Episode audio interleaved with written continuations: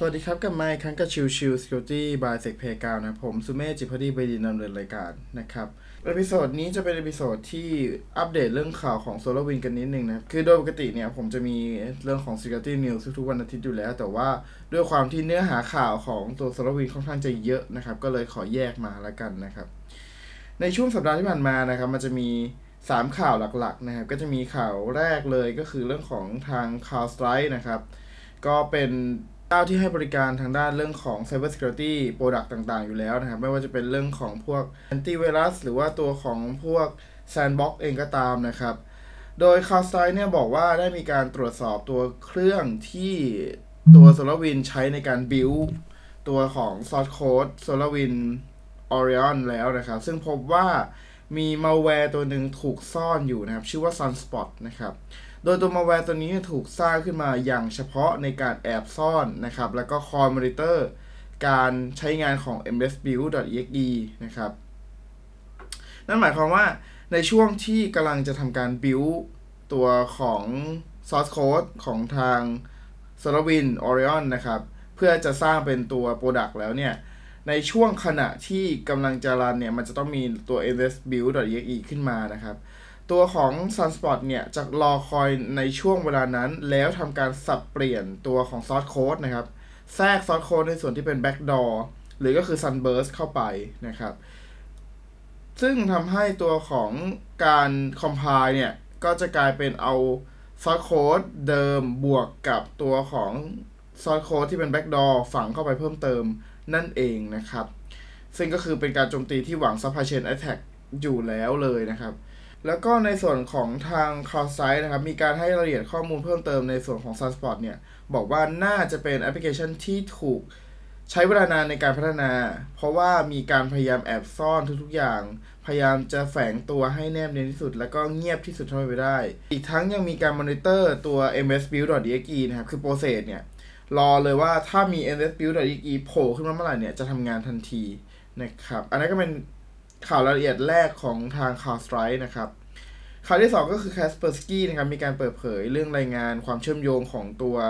Sunburst นะครับกับ malware c u s o นะครับซึ่งอันเนี้ยมันเป็น c u s o คือ malware c u s o เนี่ยมันออกมาตั้งแต่ปีประมาณ 2007 นะครับโดยกลุ่มที่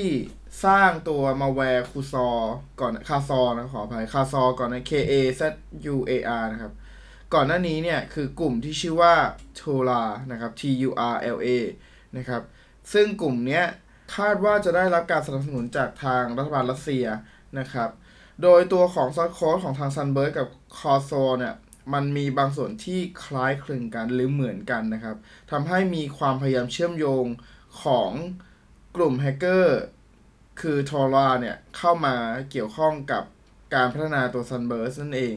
นะครับ แต่ว่าแน่นอนว่าตัวของข้อมูลตรงจุดนี้ไม่ใช่ข้อมูลที่ฟันธงอย่าง100%นต์นะครับ แต่แค่บอกเฉยๆว่า Casper บอกเฉยๆว่าเอ่อมันมีความคล้ายคลึงกันอยู่ในเรื่องของตัวซอสโค้ดที่ตรวจสอบจากตัวของ Sunburst นะครับ แล้วก็ในวันที่ 12 มกราคมที่ผ่านมานะครับ มีการตรวจพบเจอเว็บไซต์นะครับที่อ้างว่าเป็นกลุ่มแฮกเกอร์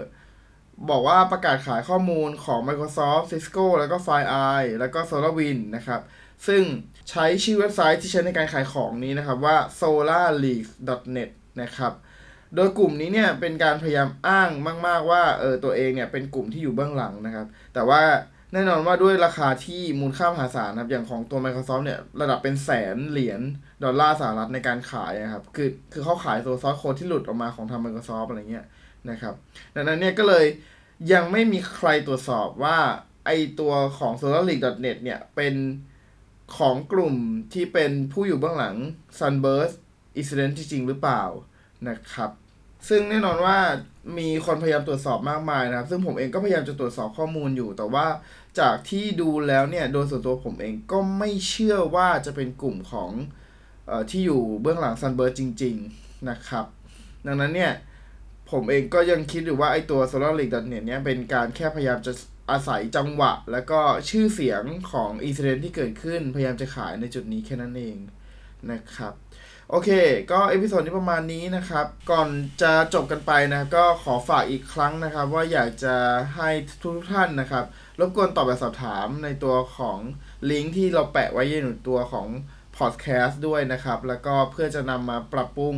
ตัวของทางช anel ของเราให้ดีมากขึ้นนะครับ แล้วก็สุดท้ายครับ ก็ถ้าสมมุติว่าคิดว่าตัวของช anel นี้มีประโยชน์นะครับ ก็ฝากไลค์ฝากแชร์ให้กับคนอื่นๆ ได้รับทราบด้วยละกันนะครับ โอเคพิสอนนี้ฝากไว้เท่านี้นะครับ ขอบคุณทุกๆท่านที่เข้ามาติดตามแล้วพบกันใหม่สำหรับวันนี้ลากันไปก่อน สวัสดีครับ